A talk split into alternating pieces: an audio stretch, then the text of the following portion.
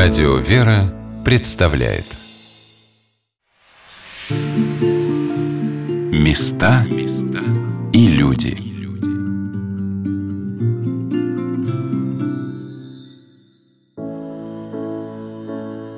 Сколько дорог приходится пройти человеку на его жизненном пути, но одна из них, самая главная, это дорога к Богу. Иногда эта дорога обретается человеком в детстве, благодаря его родителям – Часто он встает на нее уже осознанно, в зрелом возрасте. Но каждому из нас дано право встать на этот путь и пойти по нему. Поначалу не смело, неловко, а потом, благодаря заботливым рукам наших духовных отцов и матерей, мы поднимаемся на ноги уже крепче и можем совершать движение по этому пути более твердо, уверенно. Здравствуйте, дорогие друзья! У микрофона Анна Шалыгина – Сегодня мы расскажем вам о замечательном храме, который стоит на одной из главных дорог, соединяющих Москву с многими уголками России и мира. Мы отправимся в храм, расположенный неподалеку от города Домодедово, в селе Ям, посвященный святым мученикам Флору и Лавру. Многие годы в дореволюционной России площадь перед храмом в селе Ям была постоянно заполнена сотнями людей – Одни приезжали с дальних южных земель привезти свой товар. Москвичи присылали подводы за живностью и снедями. В это село гнали скот на продажу и, конечно, приводили лошадей.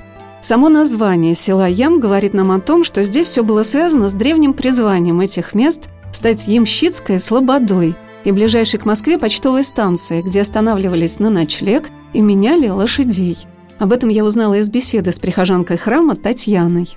Во времена Ивана Грозного была учинена Химская гоньба, и через каждые 40-50 километров ставились вот такие почтовые станции. Даже по некоторым данным я читала, при Иване Третьем уже были ямщики. Но вот как ямской приказ, она была сформирована именно при Иване Грозном, Иване Четвертом. Причем, если рано утром выезжал ямщик из Москвы, то к нам он добирался сюда поздно вечером. Дорога была не такой шикарной. Это лес, в основном моста, вот, который сейчас есть через реку Пахру, Бахру тогда, конечно, не было, то есть это переправы были, и поздно вечером только он к нам приезжал. Причем тут тоже интересный момент, мы все время ругаем наши российские дороги, да, есть и поговорка соответствующая, но иностранцы, которые в те времена путешествовали по России, они удивлялись, как хорошо была организована у нас почтовая служба. То есть у нас это была государева служба, как я уже сказала, да, крестьяне несли повинность соответствующий, это определенный клан был, который, они только этим и занимались. А на Западе это было в частных руках, поэтому и корреспонденция терялась, и это намного дольше и так дальше. То есть у нас в те времена она уже была достаточно хорошо организована.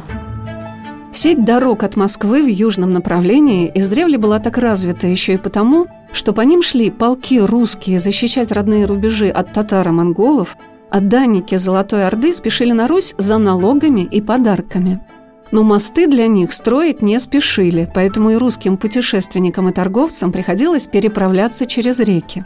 Село Ям возникло очень давно. Первые упоминания относятся к концу XIV века. Здесь была ямская станция. Здесь жил ямщик, который обслуживал проезжих путников. Здесь через село проходит старая Каширская дорога, по которой из Москвы ехали на юг, которые представляли из себя в основном просто грунтовую дорогу, где-то вырубленную полоску леса. Не было практически никаких мостов. Здесь река Пахра протекает прямо около села Ям. Здесь не было моста никакого долгое время, 14-15, вплоть до 19 века. Здесь была переправа. И было принято раньше ехать днем. Особенно это было принято у каких-то богатых людей, купцов, торговцев, которые ехали с товарами, которые могли в ночь потерять, потому что были грабежи, э, нападения. Тут ну, лесной массив достаточно большой был. И останавливались на ночлег. И лошади устают за целый день, и вот человек сюда приезжает, здесь Ямская станция. Здесь кабаки были, харчевни, пристанища для путников, гостиницы. И село это росло постепенно. И Ямская станция с конца XVI века упоминается уже с названием не просто как Ям, а как Фроловский Ян. То есть, очевидно, здесь появляется храм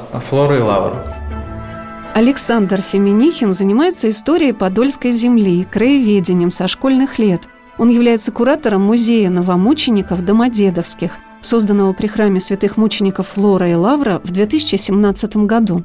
Местные жители здесь зарабатывали деньги тем, что обслуживали проезжих путников. Село было достаточно большое по тем временам, а к XIX веку оно было настолько большое, что местный благочинный протерей Николай Сироткин в конце XIX века написал в одном из донесений в консисторию, что здесь не просто село, здесь целый настоящий уездный город. Это было село чуть меньше уездного города Подольск. Здесь были каменные, одноэтажные, двухэтажные купеческие дома и был большой храм. Сначала Сначала он был деревянный до 18 века, потом был построен в белом камне. И в 1779 году храму была дана грамота храмозданная на его перестройку вот в тех размерах, которые мы видим сейчас. Храм достаточно большой, построен на 1500 человек одновременного присутствия на службе. Правда, столь большим его строили почти весь 19 век. Посвящение храма святым мученикам Флору и Лавру в селе Ян было связано с особым почитанием их как покровителей домашнего скота и лошадей. Эти святые жили во втором веке, переселившись из Византии в Иллирию на Балканы. Они трудились камнетесами, строили храмы. Когда правитель той местности узнал о том, что они проповедуют христианство, их умертвили, сбросив колодец и засыпав землей – Обретение их мощей было связано с чудом, когда в тех краях падеж скота прекратился. С тех пор на иконе, посвященной святым мученикам Флору и Лавру, они изображались вместе с лошадьми. Войдя в церковь, вы увидите, как в настенной живописи и на иконе, посвященной покровителям храма, написаны «кони». Первый храм здесь был деревянный, он был небольшой, и по определенным документальным сведениям известно, что он в 1627 году уже существовал. Он был также освящен в честь святых мучеников Флора и Лавра с пределом в честь Николая Чудотворца. Почему Флора и Лавра? Потому что святые мученики Флора и Лавра считаются покровителями всех домашних животных и в особенности лошадей. У ямщиков особое отношение именно с лошадками. И 31 августа, в день праздника святых мучеников, Флора и Лавра, здесь всегда устраивался большой лошадиный праздник. Со всей округи сводили лошадей, украшенных кумачевыми лентами, под красивыми попонами. Их купали в реке Пахре. В самом храме в это время служился молебен, после которого лошадок кропили святой водой. Вот вся, можно сказать, светская жизнь происходила вот на этой площади перед храмом. То есть там праздники, карусели, гуляния. В одни поста, конечно, бурная жизнь затекала, уже перемещалась в сам храм. И вот эта традиция катания на лошадях, она возобновилась и в 90-е годы, когда вновь открылся наш храм. Некоторое время, 31 августа, у нас лошадки, также здесь были дети, катались на лошадках, и до сих пор сохраняется традиция. В этот праздник возле храма э, накрываются столы, угощения для прихожан, для наших гостей. Праздник у нас проходит, всегда проходит очень красиво. Каменный храм святых мучеников Флора и Лавра в селе Ян был завершен к 1819 году. Также в храме был создан предел, посвященный святым первоверховным апостолам Петру и Павлу, а в 1825 году в храме осветили престол в честь святителя Николая Чудотворца. Но в течение всех последующих 40 лет храм расширялся, и украшенный большой просторной трапезной и высокой колокольней Никольский предел в 1865 году был вновь освящен святителем Филаретом, митрополитом Московским и Коломенским.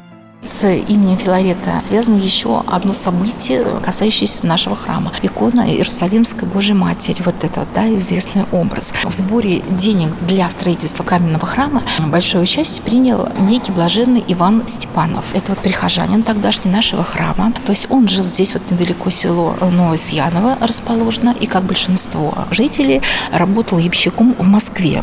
И заболел через какое-то время, как и сейчас православные люди, так тем более в те времена, они обращаются куда? К святым угодникам, к святым иконам идут. И он пошел Троице Сергиевую Лавру, а, где познакомился с неким блаженным Филиппом. Образ жизни его настолько потряс, что, вернувшись сюда уже, Иван Степанов решает здесь возобновить похожее жительство. И одну из идей, которую он тогда закладывал, это сделать при храме сестричество, где бы читалось постоянно псалтирь молодыми женщинами, вдовицами, то есть чтобы читалось псалтирь. Потому что в то время русские люди понимали, понимали очень важность чтения псалтирь. Псалтирь читался Конечно. усопшим. Конечно, и о здравии, и Да, о упокоении о здравии, она читается, да. И это дело заладилось, и общинка потихонечку начала образовываться, где читался псалтирь постоянно. И когда Филарет Дроздов приезжает на освящение предела в честь Николая Чудотворца, он посмотрел на эту общинку и говорит, так это уже не община, это уже монастырь.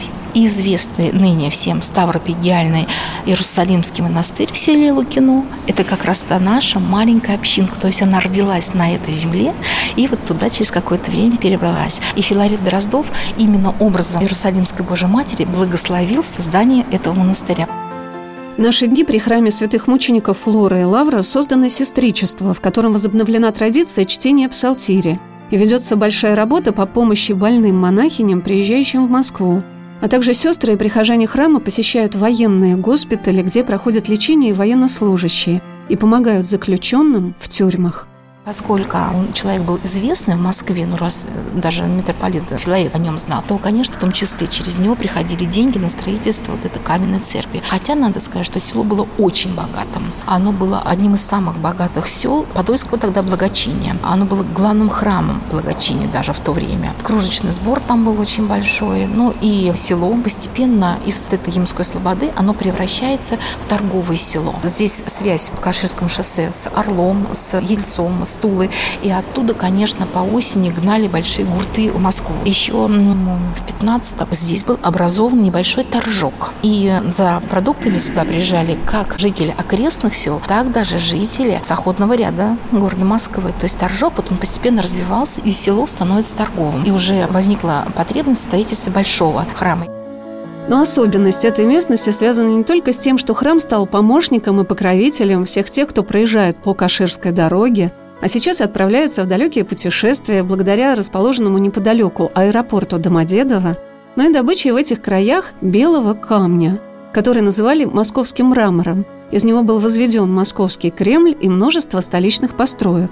В музее новомучеников Домодедовских Александр Семенихин показал мне гербы городов Подольска и Никитска, где запечатлены символы добычи камня на реке Пахре.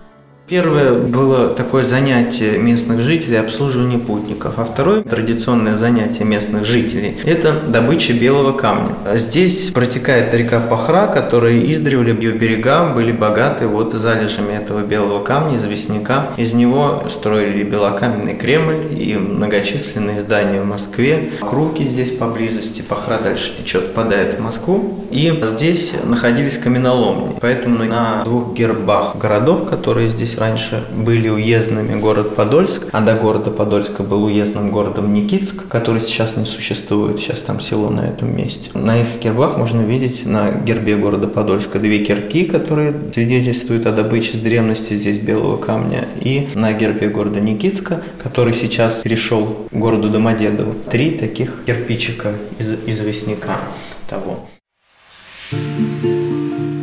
Места и люди.